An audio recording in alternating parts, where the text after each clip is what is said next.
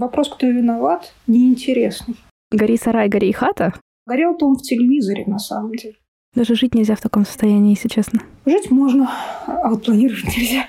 Господи, да чего же я? Ты чего-то строишь, оно обрушивается, ты говоришь, попытка номер 19. Вы с ума сошли? За ковидный год залечены зубы, увеличенные доходы, приобретенная недвижимость. То ли реклама ковида, то ли планирование.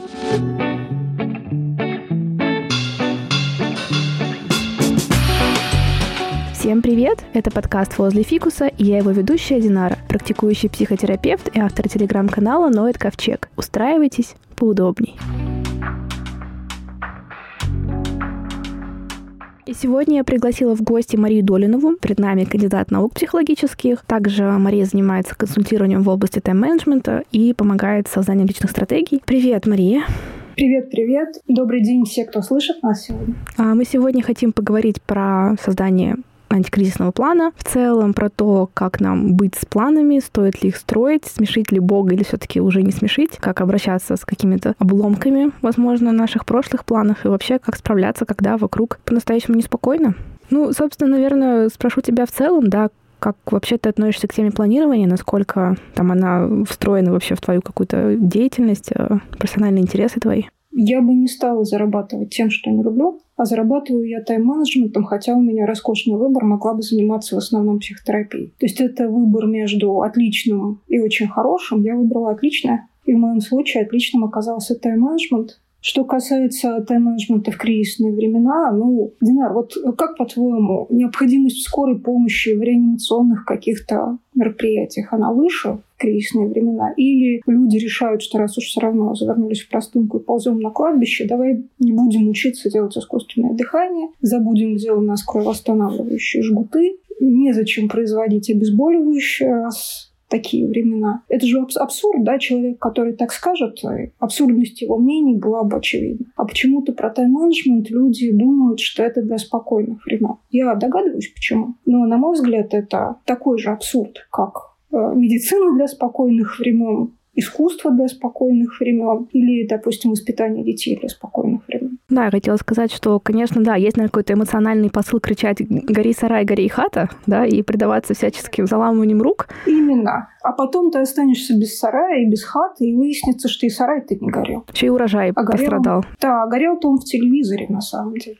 И что сарай ты поджег сам, а хату даже не стал строить, потому что какой смысл? Это, на мой взгляд, ошибка. На мой взгляд, это ошибка, люди ее допускают и потом жалеют, но признаться, что ты сам сделал этот выбор, очень сложно, поэтому винят времена. Но слушай, времена не выбирают.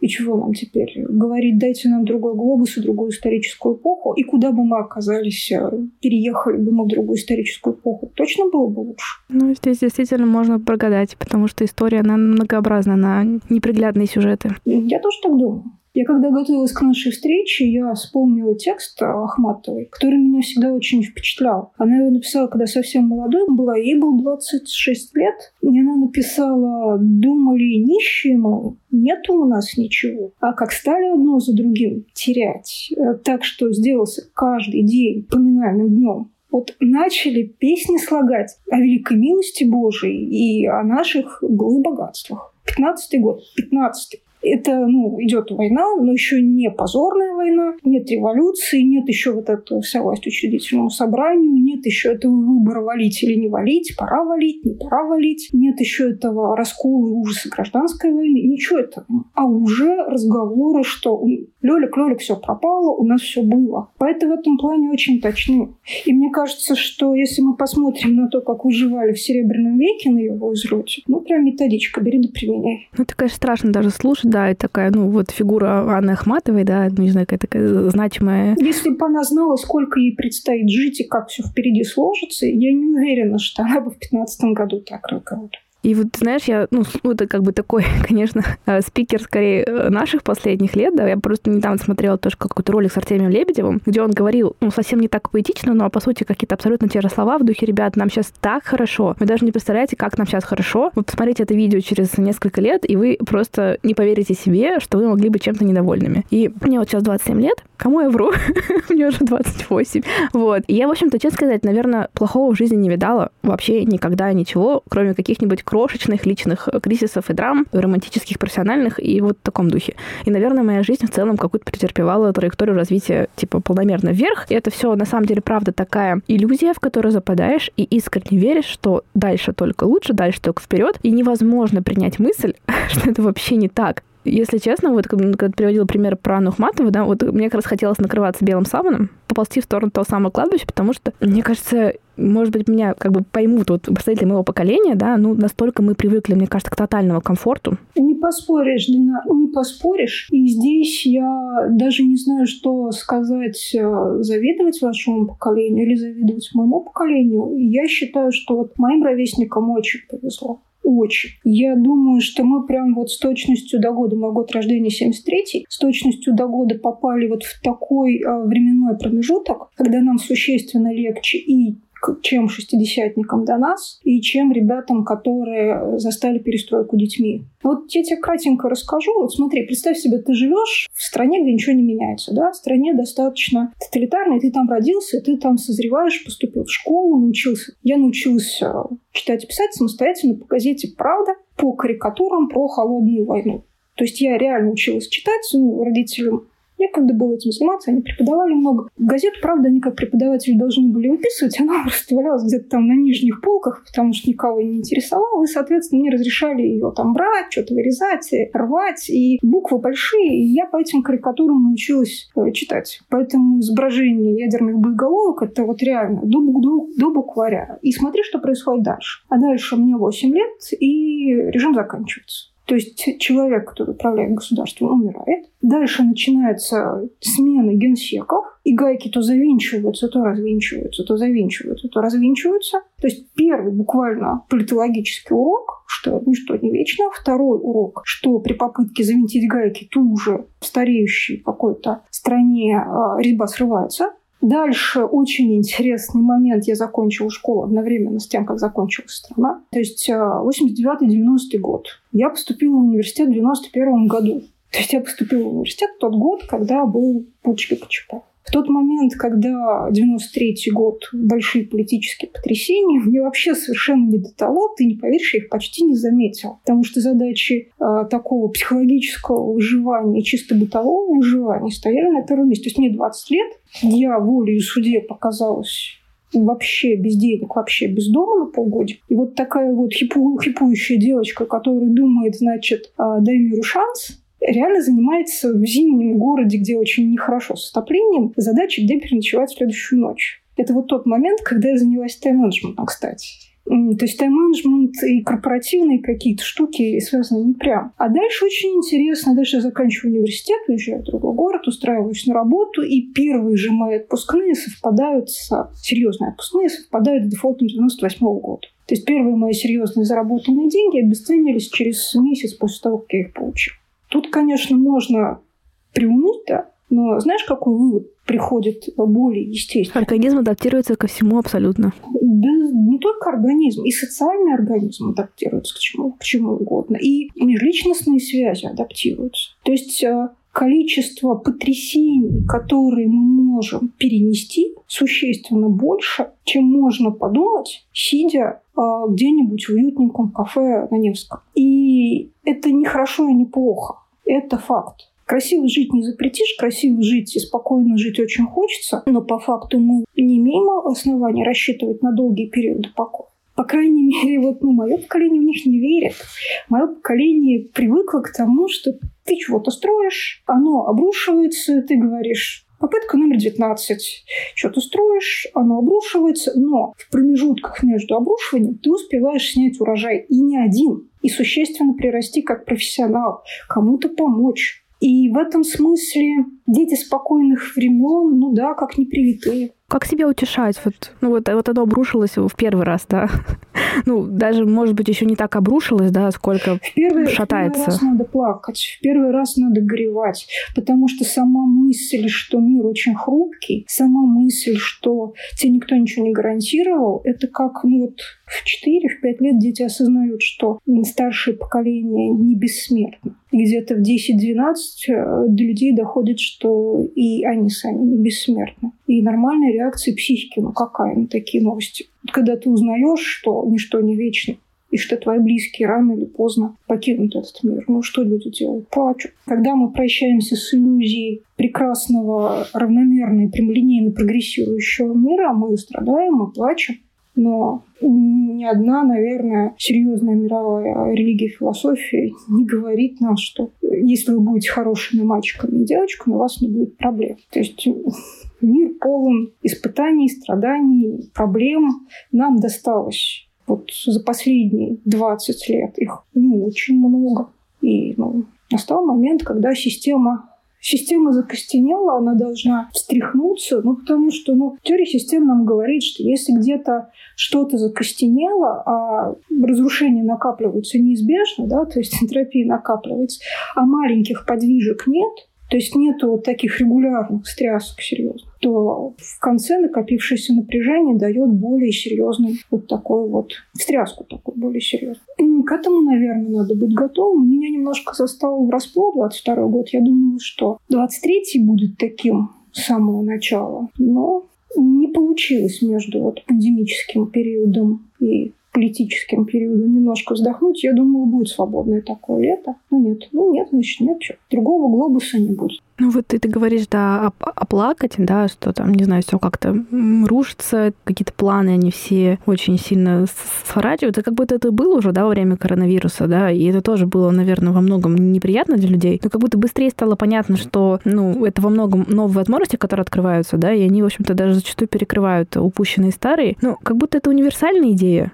да, что мы часто можем... Абсолютно. Абсолютно. Мне здесь очень нравится такая метафора, которую я часто на программах своих говорю, что представь себе, ты едешь в автобусе битком набитым, час пик, и тебе на следующей остановке выходить, но тебя зажали где-то в середине салона, прижали к поручню, ты в них вцепился, чтобы тебя не затоптали, и добраться до двери, до выхода у тебя нет возможности но ты не имеешь столько физических сил, чтобы расширять всех этих дорогих попутчиков и выйти на твои остановки, куда тебе нужно. Ты торопишься, у тебя, допустим, там, ты не уверен, что выключил газ или утюг. Тебе очень нужно домой. Ты вот едешь, тебе надо выйти, а тебя не пускает ситуация. И в этот момент э, автобус кто-то подрезает. Водитель резко тормозит. Все такие «А, о», а ты так шнырь и к двери потому что все остальные люди, которые вокруг тебя создавали непреодолимые препятствия, они тоже оторвались от поручня вместе с тобой. Но они не знают, куда им надо, а ты знаешь. И ты благодаря этому свои задачи трясущемся автобусе выполняешь быстрее. Но такая политика и такая позиция, она очень сильно встречает моральное сопротивление. Ну вот это вот, кому война, кому мать родна, значит, тут народ страдает, а вы занимаетесь какими-то своими делишками. Это поговорка. И в этом плане, когда мы видим, что происходят кризисные какие-то события, ну, у нас есть понимание, к чему мы стремимся. Например, у человека есть научный проект. Вот он решил что-то исследовать. Человек, который меня вдохновил на тайм-менеджмент, Александр Александрович Любящев, он ну, фактически основатель советского тайм-менеджмента российского. Он жил вот во времена гражданской войны совсем вот давно. И он решил, что у него есть научная задача, научный проект. Он тогда начал создавать тайм-менеджмент сам для себя. Потом, сильно позже, начал ему учить аспирантов. Меня, собственно, учили его ученики в университете. Вот так получилось, что его необходимость заниматься собственным научным проектом, его вот прям реально как между стрелками дождя провела. 30-е годы, в 40-е годы. Что можно сказать про 40-е годы? Вот, ну, не дай бог. Он умудрялся заниматься своим научным проектом, он занимался планированием, ничего с его планами такого, что можно назвать их разрушением, не происходил. Планы, они вот как якорь держись сильнее за якорь, якорь не подведет. Я не понимаю, откуда берется мысль, что в кризис планирование не полезно. Люди, а вы пробовали? Или вы планами называете список дел? Или вы планами называете ту последовательность жестко сцепленных задач, в которые не включена никакая обратная связь, сцепка с реальностью? Ну тогда извините, какие вопросы к планированию? Это все равно, что говорить, что в кризисный период пищеварение не работает. Ну, не может не работать. Ну, хотя, наверное, да, так, наверное, каким-то образом там, э, не знаю, гормоны стресс, которые выделяются, там какая-то активация симпатической нервной системы, да, она, наверное, может видоизменять каким-то образом привычное пищеварение, но оно таки функционирует. Именно. Оно меняется, но оно функционирует. Кислотно-желудочный высоко повышается, но мы продолжаем переваривать еду. То же самое с планированием. Вот хороший, кстати, вопрос э, с ковидными всеми этими делами. Так получилось, что в мае 2019 года, вот получается уже три года назад ровно, я создала методику, стратегическую сессию, я ее начала проводить в открытом формате, бесплатном открытом формате, и в 2019 году в мае провела ее первый раз до прошлого года прошло 10 таких стратегических сессий. Все ее провела Это групповая какая-то, да? Да, это большая групповая программа. Всего ее прошло, ну, никак не меньше трех тысяч человек. Я не могу пересчитать всех, потому что кто-то регистрировался два раза, кто-то с двух аккаунтов регистрировался, люди ее проходили, некоторые по пять раз. И вот дальше получилось что? Люди построили планы, Некоторые собрались в рабочие группы для выполнения этих планов, а дальше ковид. И казалось бы, вся страна, о боже, у нас, значит, карантин. На работу мы не ходим, на что мы будем жить? А вот результаты людей, которые имели стратегический план. За ковидный год залечены зубы, увеличенные доходы, приобретенная недвижимость, переезды в нужные им города, полученные новые специализации, расширена клиентская база за счет онлайна. Ну, ребят, сейчас мы, оглядываясь назад, видим, что это было можно и нужно делать. А в тот момент да, такая то ли реклама ковида, то ли планирование. Ну, я могу здесь присоединиться, да, моя жизнь тоже кардинально изменилась в лучшую сторону вот э, с точки ковида, просто радикально во всех направлениях. Мне кажется, у меня даже не было тогда телеграмма, которая сейчас, в принципе, ну, занимает большую часть моей, там, не знаю, профессиональной точно жизни. Поэтому, да, ну... Да. Тут еще, знаешь, я немножко хотела так нелинейно вернуться, потому что очень хотелось, да. Ты когда вот эту метафору с автобусом рассказывала, да, я вообще была уверена, что будет другой этот сюжетный твист в конце. Я думала, там будет какая-то, знаешь, история, что типа вот если бы он вышел, там его бы пришибло метеоритом камнем, и он бы загорел вместе со своей квартирой. А так вот его Бог как бы уберег. И мне кажется, в этом же тоже есть какой-то интересный как будто смысл. Есть. Есть. Если мы думаем, что мы нашими планами смешим Бога, то мы его подозреваем в злорадстве. Я считаю, что если человек действительно верит некоторую поддерживающую силу, то зачем его подозревать в злорадстве? Если верить, что ты создан по образу и подобию Творца, то твои творческие планы твоя способность творить планы должна твоего создателя радовать. А то, что твои планы не всегда приводят к заданному результату, ну, у самого Творца тоже не все пошло по плану. Он не растерялся.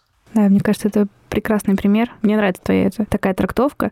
И есть тоже я вот как-то для себя, ну, все равно как-то вот моя такая психика так работает, да, мне все равно немножко нужно себе объяснить, почему все к лучшему. Ну, иначе мне как бы... А кто сказал, что все к лучшему? Что такое лучшее?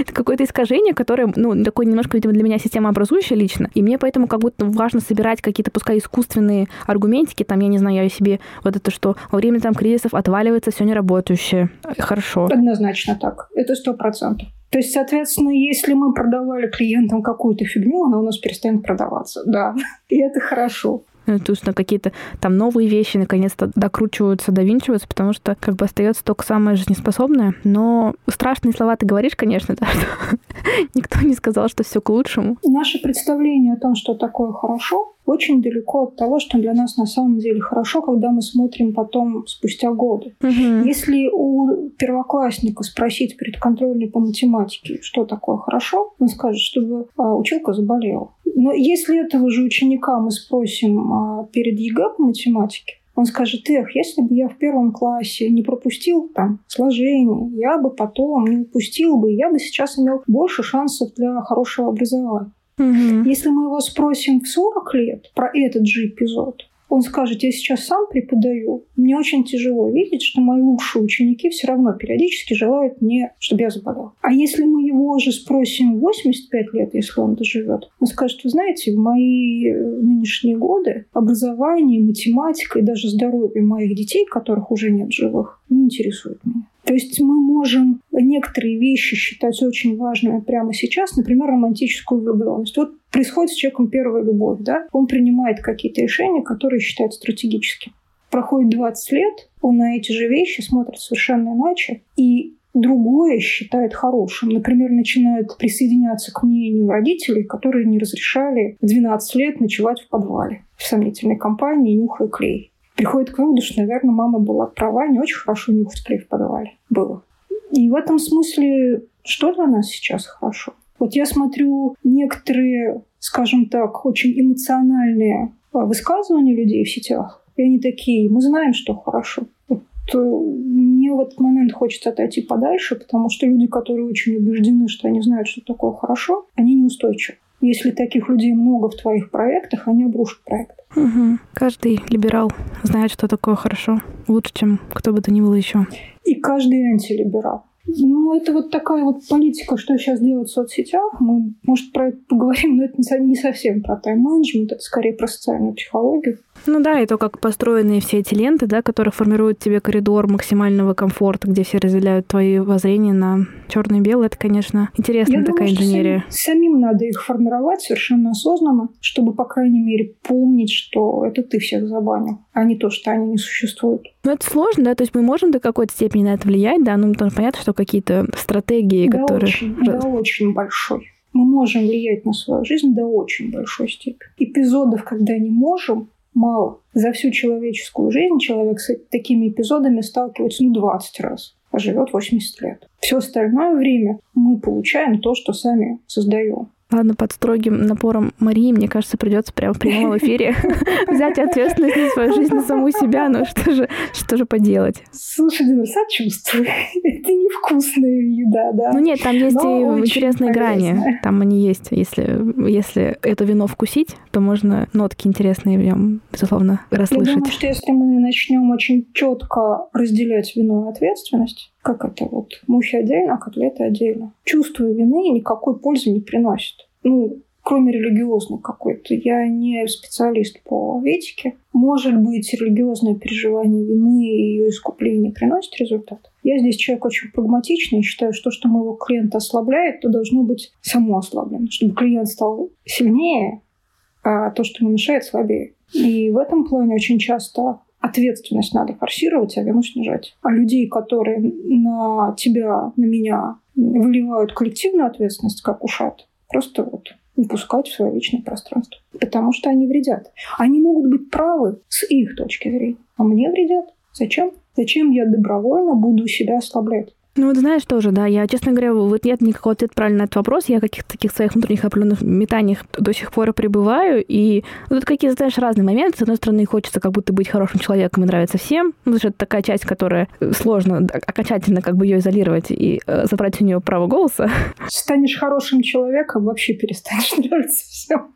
Никто тебя не поддержит, если ты станешь хорошим человеком. В некоторых э, религиозных направлениях э, говорят, что кое-кто стал очень хорошим человеком, так его за оскорбление чувств верующих с двумя разбойниками вместе так подвесили, пока не умер, потому что был слишком хороший для своего времени. Ну, в общем, да, и как ты знаешь, и вот просто сейчас сама для себя, да, как бы какую-то определила политику, да, какой-то своей личной устойчивости, она точно не та, про которую как будто можно говорить в пристойных местах, да, публичных, потому что, то есть, условно, я уже у меня простой тестер. Если я что-то посмотрела, и ну, послушала, и мне после этого хочется лечь смотреть в стену два часа, и я не вижу смысла... Это был элемент информационной войны, Динар. Вот и все. По нынешним временам это был элемент, который тебя ослабил. Зачем Зачем? Это есть добровольно. Ну вот как бы да, и получается, что если мне там хочется после чего там что-то встать, пойти, не знаю, мыть полы, быть ласковее со своими близкими, то я выбираю этот контент, даже если там условно его продуцирует какой-нибудь... Пофигу, кто его продуцирует вообще вообще. Потому что, ну смотри, вот ты психотерапевт. Мне здесь очень нравится мнение Екатерины нашей Михайловны Шульман, которая говорит, если вы делаете осознанное дело в пользу которого вы верите, продолжайте его делать. Вот ты психотерапевт, у тебя есть клиенты. Работая с тобой, клиенты начинают делать в своей жизни больше полезного для близких, для себя. Если ты с ними работаешь, мир становится лучше. И если ты лежишь тряпочкой, мир становится хуже. Ты прикоснулась к контенту, после которого ты лежишь тряпочкой. Что мы можем сказать про этот контент? Не надо к нему прикасаться, пока нет ресурсов. Вот тоже с другой стороны, да, такой голос в моей голове номер два, он говорит, что вот а Людмила Петрановская говорила тоже такую вещь, которая на самом деле меня, наверное, так немножко подстряхнула, что вот, ну, как бы быть в неком отрицании, это как брать потребительский кредит. То есть тебе сейчас с этим проще? Брать себе не надо. Ни при взятии кредита, ни при поглощении идеологического контента. Не надо говорить себе, что кредит — это твои деньги. И не надо говорить себе, что то, что ты знаешь о мире, это правда. Правду не знает никто. Потому что, ну, ё-моё, мир сложный, мозг простой. Мы сводим мир к очень простым когнитивным моделям. В моменты кризиса когнитивные модели упрощаются еще в разы. На порядочек они упрощаются. И у нас и без того-то извилин так себе, чуть больше, чем у дельфина. Плаваем, улыбаемся. В моменты кризиса у нас ну, остается полторы извилины. Одна для распознания своих, другая для выражения агрессии. Ну, молодцы.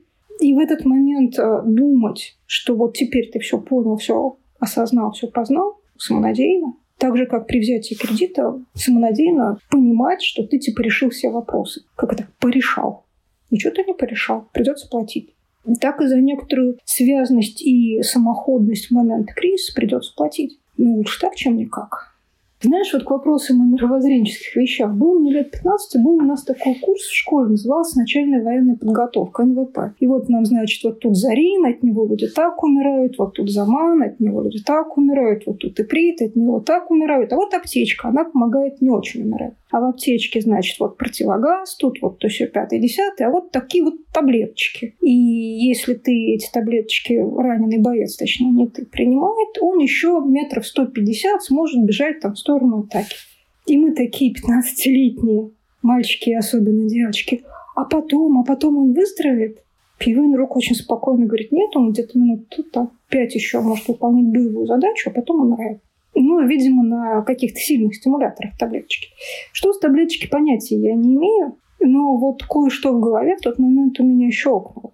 И я чего могу сказать про тайм-менеджмент? Вот он так действует, но только не 150 метров, а, ну, допустим, 20 лет. Но это все-таки какой-то инструмент лучше, чем ничего. Лучше, чем если ты упадешь прямо сейчас такая сложная, да, метафора, да, и прям мое вот это вот 27-летнее нутро, оно пытается говорить, ну а почему я вообще должна бежать и выполнять чью-то задачу? Можешь не бежать, можешь прям здесь ложиться. Ну вот в том-то и дело, что задачи, они, даже если они чьи-то, но пока мы выполняем их сами, они наши. Если мы ввязались, это уже наша задача. Мы же не будем говорить, я всего лишь выполнял приказ. Мы же уже понимаем, что эта отмазка не работает. Нам объяснили, что эта отмазка не работает. Ну окей, это означает, что если ты участвуешь в каких-то задачах, неси за нее, за эту задачу ответственность. И это значит, что многие инструменты, которые дорого обходятся, все-таки можно применять. Тайм-менеджмент из их числа. Планирование людям выпрямляет спину, когда хочется залечь под плинтус, но это, ну, как многие стимуляторы, это, с этим надо осторожно. Конечно, с этим надо осторожно. А в чем опасности, риски, побочные эффекты? Очень-очень быстро истощаются ресурсы, если человек не, плани- не проверил план на баланс. Многие люди переносят а, идеологию корпоративного планирования на личный план. Это огромная ошибка. Вот если мы наберем э, в каком-нибудь поисковике, сейчас не знаю, кстати, но вот более спокойные времена, если набрать в поисковике тайм-менеджмент картинки, то там какая будет иллюстрация? Там по лестнице вверх э, в дорогом бизнес-центре идет молодой человек лет 30 в, в хорошем костюме, с дорогими часами, в руках портфельчик. Вот он такой, значит, синеглазый брюнет, весь такой гладко выбритый и лицо целеустремленное. Ну, вот такой вот образ человека, у которого все под контролем. И этот образ достаточно далек от реальности. Гораздо ближе к реально работающему тайм-менеджменту, персональному. Другая картинка, когда ты идешь от одного удара судьбы к другому, не теряя энтузиазма, как сказал один известный товарищ. Затыкать по одной дырке в лодке, которая постоянно в разных местах прорывает фонтаном. Я бы так не сказал. Я бы сказала, доплыть до этой, э, на этой лодке до ближайшего острова, провести аудит лодки, заткнуть прямо на берегу те дырки, которые можно заткнуть какими-нибудь местными ветками, соорудить из чего-нибудь что-то наподобие спасательных жилетов и только потом отправляться дальше. Потому что вот это вот как раз, когда ты пальчиком дырку в плотину затыкаешь, во-первых, в этом очень много переоценки своих возможностей, такое нарциссическое «да я справлюсь». Нет, не справишься утонешь. Поэтому, если видишь лодочную базу, где можно подремонтировать лодку, останавливайся, ремонтируй.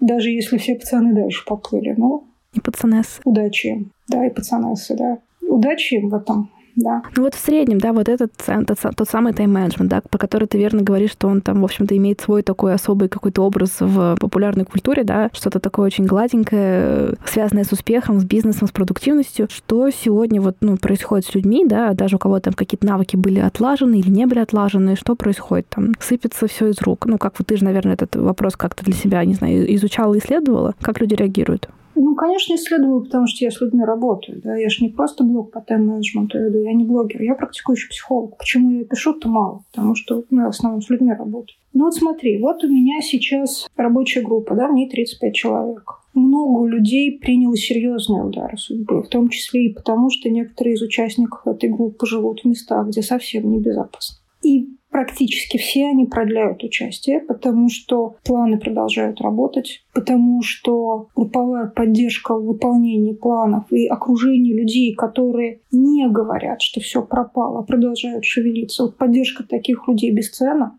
И типичные результаты я тебе перечислила. Вот какие они были в ковиде, типичные результаты и сейчас. Люди проводят анализ рисков, люди проводят анализ ресурсов и делают одни и те же выводы это поддержание здоровья, диагностика, диспансеризация, стоматология. Раз. Это а, забота о здоровье и образовании детей. Очень многие сейчас занялись а, переводом детей на домашнее образование, и это очень важная стратегическая линия. Очень многие учат язык. Вот из 35 человек а, на данный момент китайский учат двое, немецкий одна, но остальные английский. Ну, многие, да, и примерно, ну, наверное, третья часть людей изучает язык. При том, что границы-то... Ну, что с границами? Понятно, что с границами. Их на неопределенные сроки мы видим полуприкрытыми. Непонятно, что с ними точнее даже. Вот. А люди изучают языки. Люди продолжают принимать решения о самообразовании, записываются на достаточно длинные курсы. И все как один говорят, что приобрела особое значение забота о моральном каком-то духе и о физическом самочувствии потому что в конце февраля почти у всех посыпался сон. Вместо сна у нас были новостные ленты. Люди провели анализ рисков, э, ограничили чтение новостей и просто восстановили режим сна. Потому что, что бы ни происходило, но нашу жизнь надо проживать самим. И вот это вот ну, решение, которое принимается прямо сейчас, мартовская группа. И понимаешь, вот ну а дальше что будет? Ну, допустим, настанет июнь, и мы до него, допустим, доживем. У некоторых людей будут залечены зубы, выучена еще одна лексическая единица там какого-то языка, сделаны еще какие-то... А, еще один важный момент. Очень многих а, генеалогические проекты. То есть там информация о предках, разбор семейных архивов. Что это очень интересно, потому что я сама себя обнаружила себя на вот последних двух неделях, э, перелистывая все фотографии, нашла во всех своей семье все фотографии, собрала все, что можно. Я даже нашла какие-то письма 60-х, 70-х годов и с трепетом их перечитываю. Это вообще не случайно. Сама не понимаю, что оплакиваю, но оплакиваю. Вот какой-то такой странный процесс, правда. Ты собираешь ресурсы. Я в какой-то момент сказала себе, что я не занимаюсь тайм-менеджментом, а занимаюсь личными стратегиями. И так начала, в общем, из себя позиционировать и проект свой в эту сторону развивать. А сейчас я прихожу к выводу, что я занимаюсь даже не личными стратегиями, а семейными стратегиями. Потому что выживают не отдельные люди, выживают человеческие сообщества, выживают и погибают сообщества. И да, мы по отдельности как бы действуем, но на самом деле, если мы оглянемся повнимательнее, мы выживаем или не выживаем в составе сообщества. И многие люди начали искать самые какие-то несомненные сообщества, потому что профессиональные связи у многих оказались под вопросом. Какие-то идеологические связи – это вообще слезы. Это прямо вот сердце рвется. Семейные связи остались несомненной опорой даже в тех семьях, где идеологические вопросы раздирают семьи пополам, как во времена там, 20-х годов. 20 века. Люди начинают заниматься генеалогическими проектами, но из 35 человек пятеро это большой процент, очень сейчас активно этим занимаются. Причем не в связи с там переездами, ну или не только в связи с переездами, где-то, где требуют докажи родство, там докажи принадлежность к определенному этносу. Такое бывает, но чаще это люди делают для себя. Мне кажется, какой-то, может, некий такой символический акт. Я вот просто, может быть, еще больше про себя говорю, да, там какого-то такого, не знаю, определенного прощания, да, то есть какого-то вот, ну, все, что ты можешь как будто здесь э, да закончить, что ли, вот, ну, какие-то такие тоже у меня собственные фантазии по этому поводу появляются. Может быть прощание, а может быть, наоборот, мобилизация семейного ресурса. Если верить, что все катится к закату, то стоит прощаться, да. А если верить, что это очередной вираж на этих горках, на этом не очень веселом и очень страшном аттракционе, на котором мы катаемся, то ну, прощаться смысла нет, а вот собирать ресурсы смысл есть. Я бы сказала, что вообще есть как минимум пять видов универсальных совершенно ресурсов, которые в любом кризисе надо собирать. Первое – это люди и связи. При том, что доверять людям в кризисе ты не можешь. Ты просто в какой-то момент можешь обнаружить, что вообще никому не доверяешь, да? Это нормально. Все равно при этом люди и связи — это универсальный ресурс. Второе — это информация, как что делается, где что происходит. Ну, например, в более спокойные времена информация о каких-то грантовых программах могла людям помогать более осмысленно перемещаться по миру, получая образование в разных странах. Сейчас информация иногда помогает просто выжить, если ты оказываешься в местах, где информационные потоки очень ну, заблокированы или искажены. Вот. Третий очень важный ресурс – финансовый.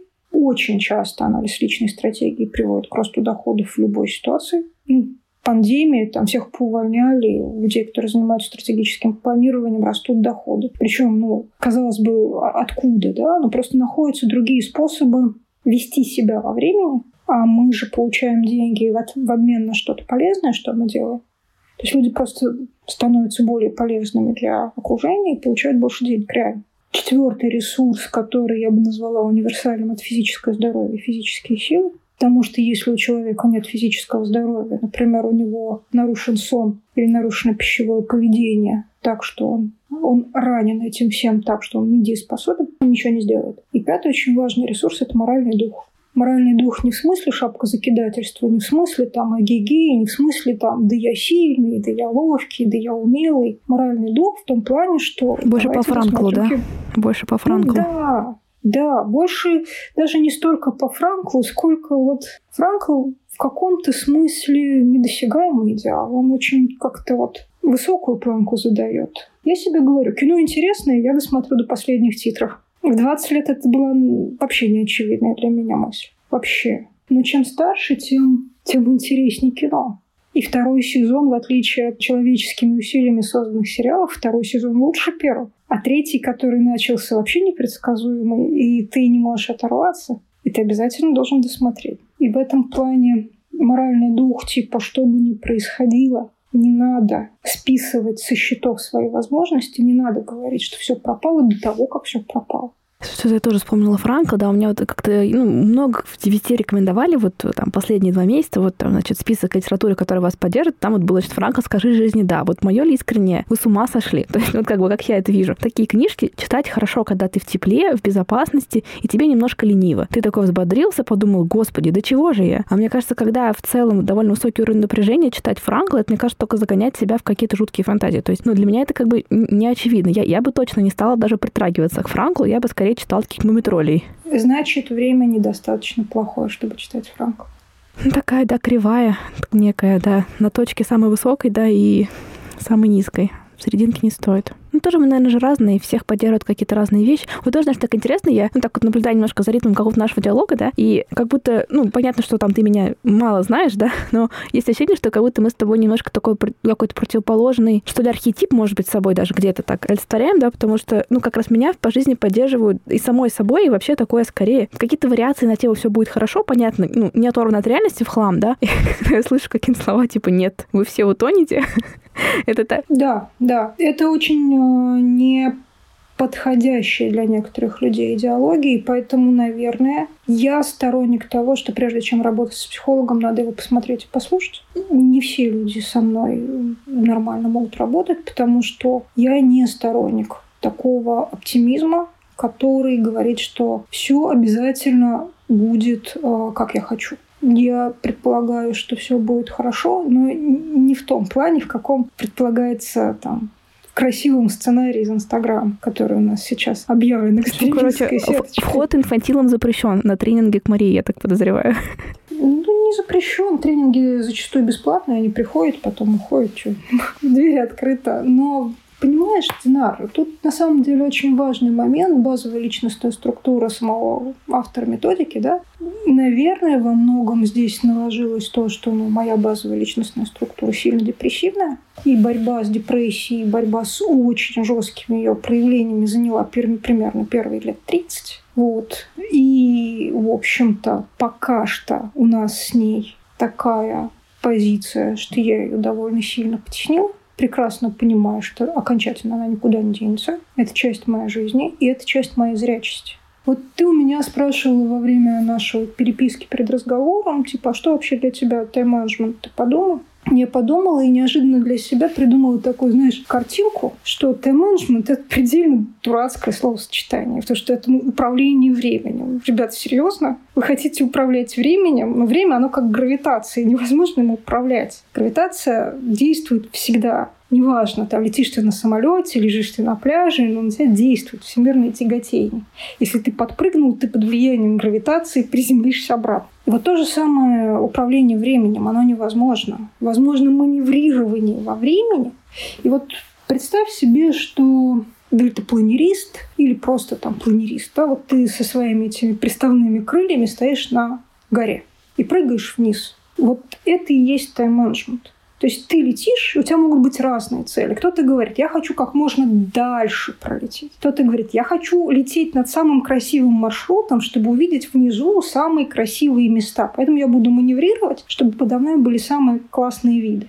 Кто-то говорит, я взлечу выше всех, поэтому я буду сейчас искать восходящие воздушные потоки, чтобы они меня подняли, и я там побуду, пока не, не замерзну совсем. Но финал известен закон всемирного тяготения всех этих людей, всех, независимо от выбранной стратегии, приземлит. Вот мы приземлимся обязательно. То есть время нашей жизни конечно. Мы приземлимся обязательно. Кто-то пораньше, кто-то подольше, кто-то увидит под собой красивое, кого-то орел за попу клюнет, кто-то не справится с управлением, кто-то в гору врежется. Кто-то более или менее плавно, предсказуемо и более или менее ну, в общем-то, как все, по обычной траектории, типовой спустится вниз. Но весь тайм-менеджмент как раз сводится к тому, что ну вот у тебя есть заданная высота, ты родился молодым, энергичным, и у тебя, наверное, есть там какие-то ресурсы, допустим, родительская семья. У тебя есть какие-то свои предпочтения, там, кто покрасивее, кто подальше, кто повыше.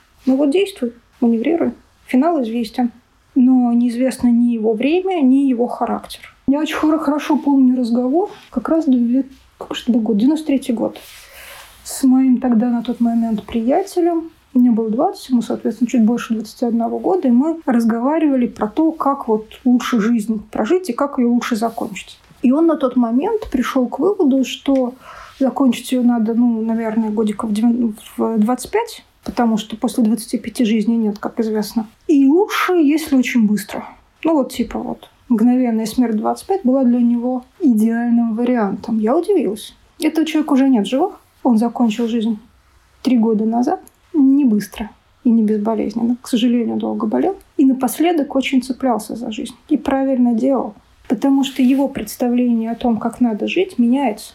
То есть ты вот на этом дельтаплане полетел, и подумал, что самое главное – это там интересные фигуры высшего пилотажа. Сейчас я всем покажу, как надо летать а в середине, уже теряя высоту, ты вдруг можешь обнаружить, что там на горизонте показалось что-то интересное, и ты хочешь долететь, хотя бы глянуть одним глазом. Слушай, Динар, я категорически отказываюсь считать, что все пропало, когда мы еще даже полноценного искусственного интеллекта не видели. Это все равно, что считать, что все пропало за два года до изобретения интернета. Жить интересно. Тайм-менеджмент помогает как-то маневрировать. И, конечно, он полезен. А то, что мы периодически видим ужасные картины, пролетая над ними. И то, что периодически эти места, над которыми мы пролетаем, нас убивают, и не все долетают куда хотели, это факт.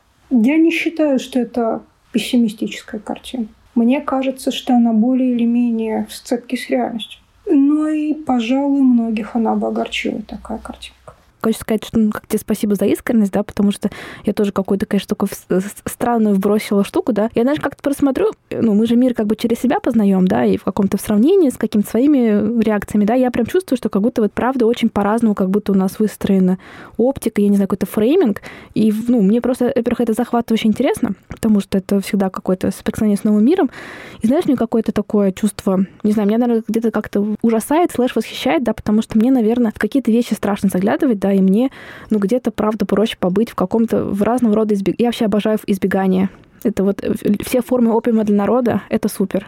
Вот смотри, вот, допустим, какие-то вещи, в которые тебе страшно заглядывать, тебя ослабляют. Не заглядывай. Это как вот с той а, информацией, которую мы сейчас не можем переварить. Не заглядывай. Психические защиты, они защищают. Они не просто так у нас там психики. Это все равно как Вот человек пришел в педикюрный салон, и мастер говорит, какие у вас пяточки грубые, мы сейчас вам все счистим, счистил. А человек на самом деле вынужден по каким-то колючкам босиком ходить. И эти мозоли были неспроста. Если мы что-то не видим, если у нас в ответ на какие-то сообщения включается «я не могу это воспринять», Социально неприемлемый контент. Или личностно неприемлемый. И мы имеем полное право отвернуться, потому что мы не обязаны в ответ на все, что нам предлагают, говорить «да, давайте я рассмотрю».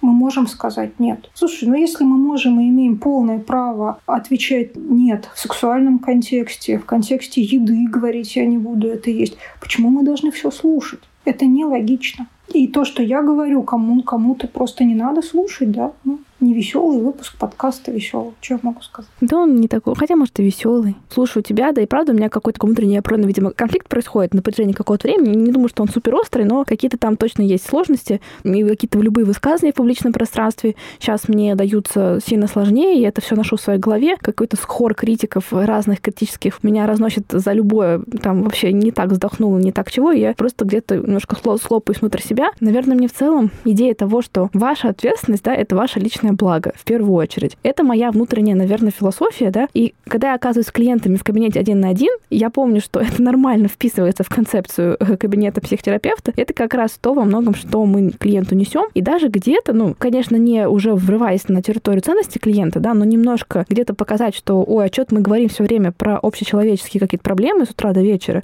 а что там у тебя у самого? Давай, может быть, туда немножко посмотрим. И, кстати, часто людям это категорически не хочется делать, потому что оказывается, Конечно. что безопаснее быть в пространстве Конечно. сопереживания Потому другим. Потому что если что же будет с Родиной и с нами, уже про свой собственный кредит и про то, что мама не становится моложе, можно не думать. Как будто, знаешь, там я могу себе это позволить, хотя и то в последнее время я себя уже ловлю на таких этих, а, типа, они толкали людей в какую-то пучину зла, предлагая их задуматься о личном комфорте э, вот в широком смысле этого слова. Комфорта все равно не получится. А вот усиление ресурсов живучесть клиента. Не знаю, как ты для себя решила. Я решила, что это моя прямая профессиональная ответственность. Мне люди платят за то, что они пришли ко мне, имея 2% ресурсов, а вышли, имея запас, ну, хотя бы процентов 30 своего вот этого вот бензобака заполнил. Причем они сами нашли эти ресурсы, не мои взяли. Если в процессе выяснилось, что да, нужно пойти заняться здоровьем, а не новостной лентой, ну, значит, так тому и быть.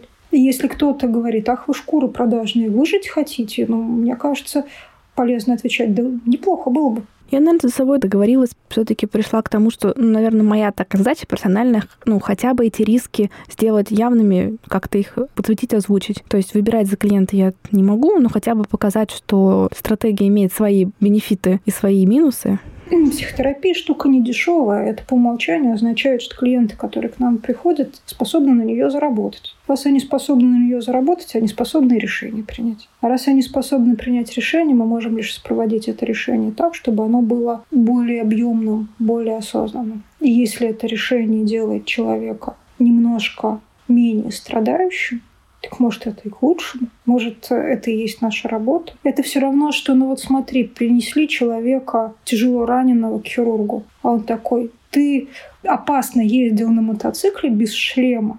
Я не буду тебе зашивать твой череп с анестезией, чтобы ты осознал, как плохо ездить на мотоцикле без шлема. Терпи, и сейчас, значит, пострадаешь до обморока и все запомнишь. Если так будет вести себя хирург, это грубейшее нарушение этики. Почему психолог должен вести себя иначе? Почему мы должны тыкать людей носом ошибки, которые они сами совершили и теперь получают последствия, не сделав даже попытку уменьшить их боль? Это не гуманно. Вот это то, что я прямо сказала на там, программе, на которой мы, собственно, наверное, и встретились, которая что делать было, что ну, в программе действует этика Красного Креста. Мне все равно, на какой стороне человек там, получил свою боль. Моя задача сделать так, чтобы как можно более сохранными остались все, чтобы как можно больше ресурсов осталось у каждого, кто пришел на программу.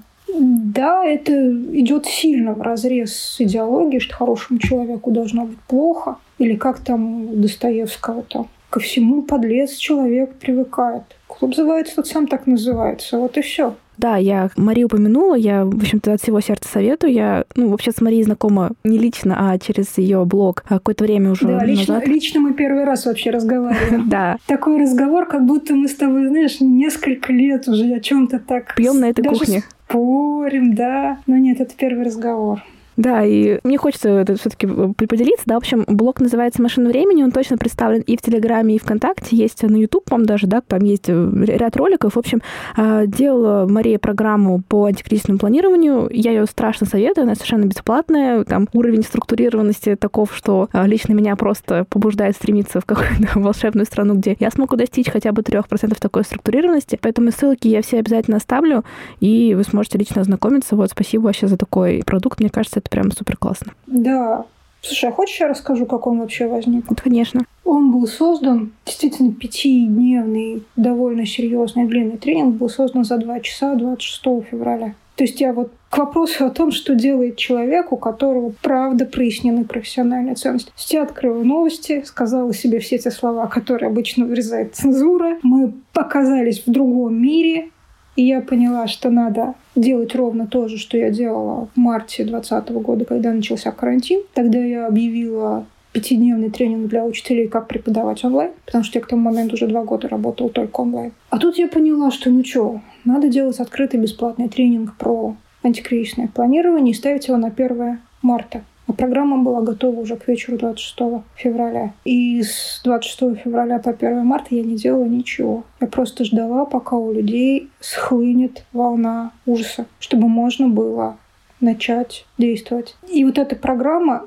я не знала, о чем она будет до момента, когда я не села за компьютер, не открыла файлы, не написала там программу. То есть она рождалась прямо вот в тот момент, когда я ее создавала. И сама эта идея перевернутой пирамиды Маслоу, вот этой вот ямы кризиса, она возникала прямо в момент планирования. Да, она была во многом основана на тех исследованиях, которые я еще делала, когда Дисер писал, потому что там много было связано с маслом. Но вот эта вот мысль, что когда у тебя нет ни дома, ни хлеба, ни безопасности, это первый уровень кризиса. А самый жесткий уровень кризиса – это когда ты не знаешь, кто ты, что ты, за что зацепиться, и что такое хорошо, что такое плохо. Когда это стало мне понятно, и программа сложилась, ну и, в общем, как ты могла уже заметить, все, что я делаю, не очень похоже на кондитерскую, поэтому понравилось не всем. Оно не очень веселенькое и сладенькое, но многие люди сказали, что они приняли решение на основе этого тренинга. Для меня, наверное, самой большой поддержкой и наградой последних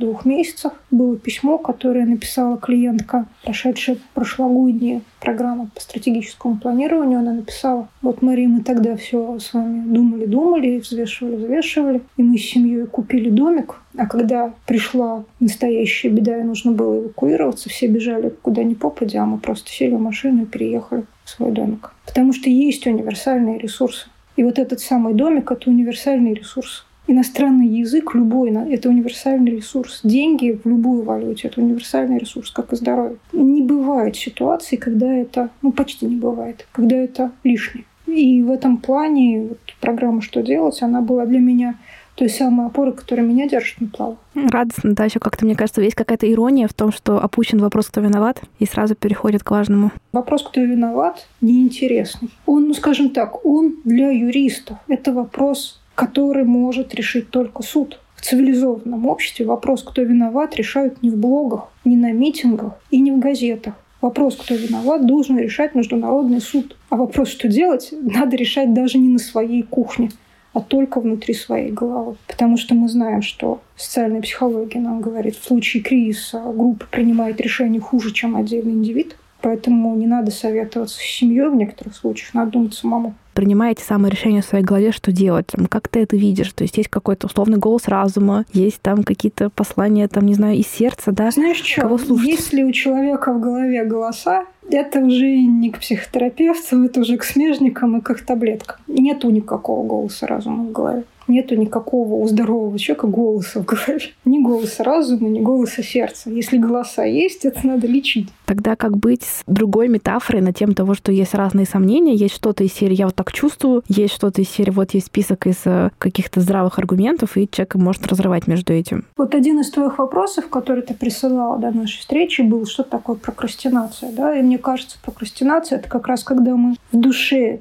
чувствуем одно, а рациональное решение принимаем другое. Например, рациональное решение, ну, в каком-то более мирном контексте, сделать вот эти вот 100-500 дел. А объективно мы понимаем, что мы устали, мы не сможем возникает прокрастинация. Поэтому, если есть прокрастинация, лучший совет – это ложись да и спи.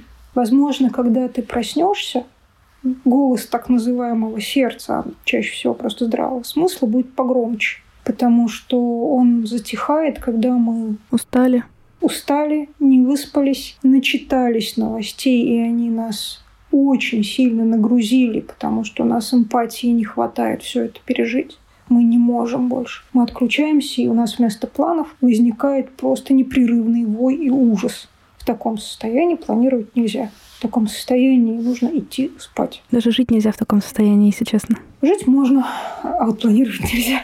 Ну, то есть можно, но не нужно. Поэтому вот последние мои программы, которые от недавних времен, я в них очень сильно использую концепцию внутреннего согласия. Есть в экзистенциальном анализе такая концепция внутреннего согласия, когда то, что ты делаешь, ты точно должен знать, что ты это можешь, ну, то есть у тебя хватит ресурсов и сил, что в принципе тебе это нравится, то есть это скорее что-то приятное, чем неприятное. Что это в твоем духе. То есть ты не пляшешь в чужих туфлях, чужой танец, не играешь в чужую игру. Это твоя жизнь. И что в этом есть смысл что в этом есть некая долгосрочная выгода для людей, большого круга людей, которых ты любишь. В этом есть смысл. И всегда находится что-то, с чем мы внутренне согласны. Вот это и надо делать в первую очередь.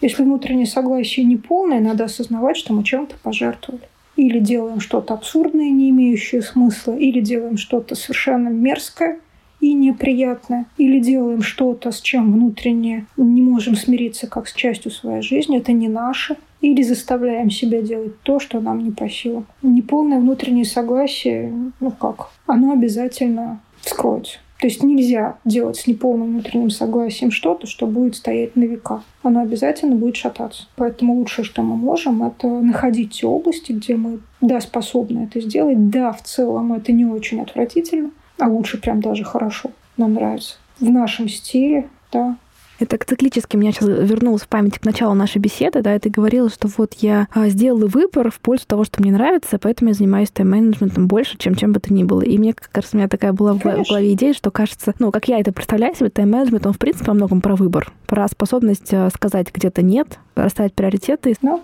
когда я создавала эту самую стратегическую сессию, я все думала, как же объяснить людям, про что она, что это не какие-то вот корпоративные инструменты. И я поняла, что для себя это объясняю так. Стратегическое личное планирование – это главный инструмент личной свободы. Нет личной стратегии, нет никакой личной свободы. Есть личная стратегия. Ты выжимаешь из условий максимум личной свободы. И вот ты спрашивал у меня также, кому легче сейчас, людям, которые работают в больших корпорациях, а, ИПшникам, самозанятым, фрилансерам. Мой ответ вряд ли понравится твоим слушателям, но я уверена, что в наиболее выигрышной ситуации самозанятые, работающие с физическими лицами. Хуже всего людям в государственных корпорациях. Почему ты так уверена, что нашим слушателям не понравится? Ну, потому что, по крайней мере, вот в, до, в докризисные времена, судя по многим косвенным признакам, была популярна такая стратегия, типа я приткнусь к условному «Газпрому» и больше ни о чем не буду думать типа найди стабильную работу и нормально все. Так интересно, мне как раз ну, нет. моя подруга, которая в этом прекрасном Газпроме, она мучилась страшными муками там от двух до трех лет, потому что слишком сладкие условия, чтобы можно было повернуться и уйти. И вот как раз в январе она таки покинула свой Газпром и отправилась в соответствие, как ты там говорила, со своим внутренним согласием. И вообще, честно говоря, была одна из самых беззаботных, насколько это возможно, знакомых моих э, близких друзей за вот весь период потрясений, потому что, видимо, с внутренним согласием э, бури переживаются, как ни парадоксально, но легче. Да, чего в этом парадоксального? Спасибо большое Насиму Талебу за его концепцию антихрупкости. Быть внутри большой организации, с которой ты не согласен, это очень хрупкое положение. Ты очень уязвим. Очень. По своему образованию я могла бы работать в университете или в школе. В университете я работала, ну, больше 15 лет преподавала, и потом еще работала в другом университете университетским администратором. Знаю университетскую среду оттуда. Я ушла сначала в частную практику психотерапевтическую, а потом в тайм-менеджмент, а потом объявила, в общем, всем, что я больше не веду корпоративные программы по тайм-менеджменту, что мои клиенты — это, во-первых, не отдельные лица, а группы, а во-вторых, это физлица, а не корпораты. Ну и все. Конечно, можно и таких, как я, мелким ситом переловить, но попробуй ты напугать человека, который работает с десятками клиентов одновременно. И сравни с ситуацией, когда у тебя 20 клиентов, одного клиента ты потерял, это уже одна двадцатая твоего дохода. Это много.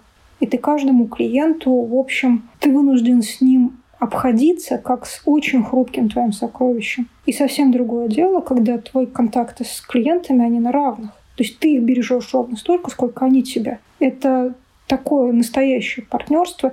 И поэтому, конечно, мне кажется, что в компаниях, в корпорациях, в больших организациях более на поверхностном плане более стабильно, спокойно, но на самом деле ситуация у них хрупкая. Исходя из этих соображений, я и ушла. Хрупкими были и частная практика офлайн, поэтому я в онлайн перешла в семнадцатом году. То есть к моменту начала пандемии у меня уже все клиенты год как работали только онлайн. Не от того, что я знала, что так будет, а просто, ну правда, есть универсальные ресурсы. И не привязанность к конкретному городу, в моем случае к Москве, да, была преимуществом. И вот это вот понимание, что планы — это не жесткая цепочка задач, а выбор универсальных ресурсов, увеличение универсальных ресурсов. По-моему, это мысль без, без возраста, без пола, без привязки к исторической эпохе. Вот как-то так. Точка, да, были планы, какие бы то ни было, вот они разрушились, вот там 24 февраля, что делать? По пунктам, если получится. Если у вас были планы, и они разрушились, написали вы свои планы не очень хорошо. Пишите их так, чтобы они были сейсмоустойчивыми. Это возможно. Техники сейсмоустойчивого планирования существуют. Про себя скажу, Понятно, что я как человек все-таки достаточно суеверный, постучу тук-тук-тук по дереву. Мои планы не разрушились в пандемию за все ее годы. Вообще никак они не поменялись вообще никак. И пока что, вот за эти вот дни с 26 февраля, мои планы в плане э, личной жизни, работы не изменились. Они могут измениться в любой момент. И я не знаю, что буду делать, если они изменятся. Но, наверное, первое, что я сделаю, это сяду и пересмотрю стратегию текущего момента. То есть сейсмоустойчивое планирование — это когда ты ставишь планы на ближайший видимый отрезок времени. Изменилась ситуация, садишься, думаешь снова, как маршрут, который прокладывает навигатор. Навигатор говорит, маршрут построен, а потом ты уперся в аварию или в разрушенную дорогу, или упавшее дерево, перестраиваешь маршрут. Виноват ли навигатор? Нет, навигатор молодец. И ты все правильно ехал. Но просто изменились условия, перестраивай маршрут и едь дальше, куда тебе там надо. Это возможно. Друзья, это правда возможно. Не впадайте в уныние, что все пропало. Все только начинается. Готовьте ресурсы к 2023 году. Я прям серьезно говорю. Как же тогда строить э, сейсмоустойчивые планы? Не закладывайтесь на то, что вы будете бесконечно продуктивны. Добавляйте огромные временные и энергетические ресурсы свои планы. То есть оставляйте время и место, где вы будете восстанавливаться. Пидстопы. Доехал до места, где заправился, отдохнул. Вот если провести аналогию с дальнобойщиками, ну, нельзя ехать 24 на 7. Это раз. И второе, э, не привязывайтесь к каким-то очень таким специфическим и хрупким ресурсам, как-то меня поддержит мой начальник, или я выиграл грант, или у меня востребованная специальность на рынке. Это все очень хрупкие вещи. Универсальные ресурсы — это люди и связи, это информация о том, что происходит в мире и в профессии, это умение зарабатывать деньги, принося людям реальную пользу, за которую физические лица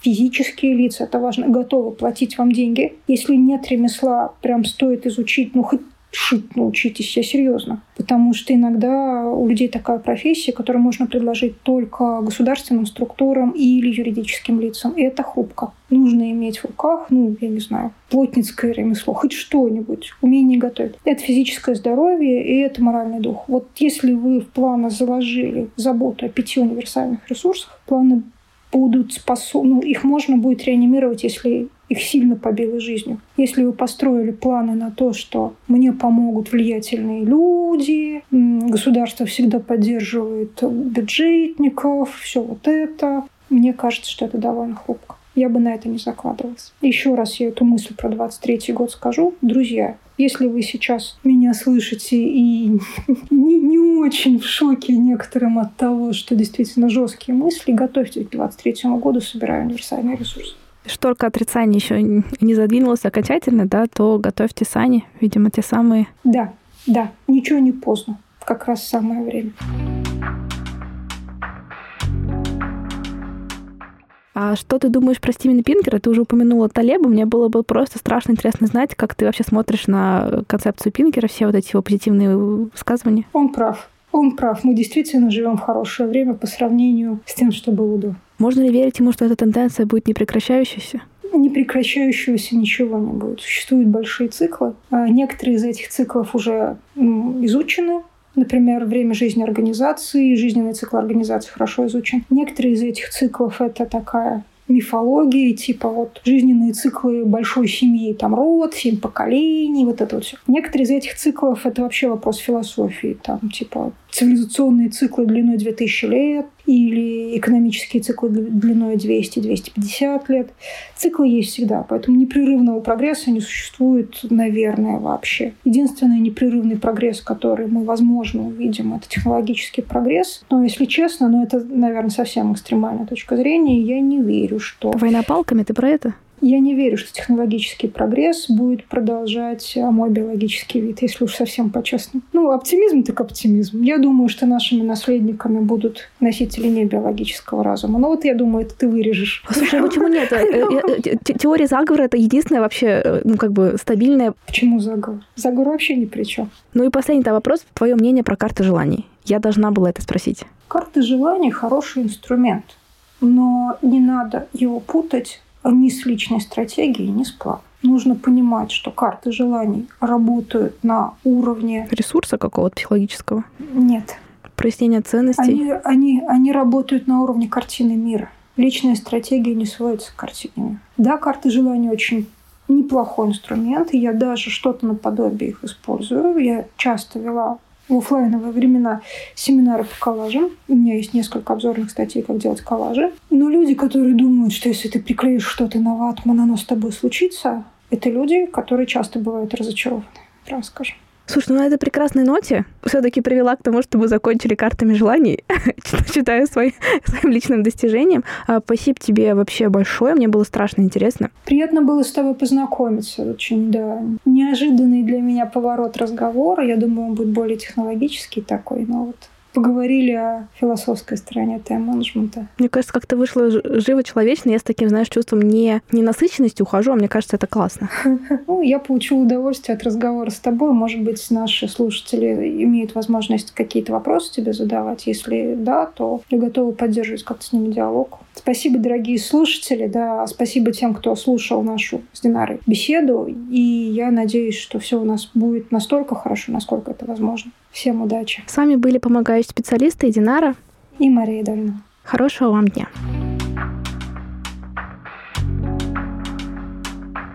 Не забудьте полить цветы и подписаться на наш телеграм-канал возле фикуса. Там публикуются все ссылки на любые упоминания, книги, статьи и прочее. Также вы можете слушать нас на Яндекс Музыке, Apple подкасте, даже ВКонтакте можете попробовать. На всех площадках наши подкасты а, вы можете найти. Ставьте нам оценки, пишите отзывы. Иногда мы даже стараемся их учитывать. Хорошего вам дня!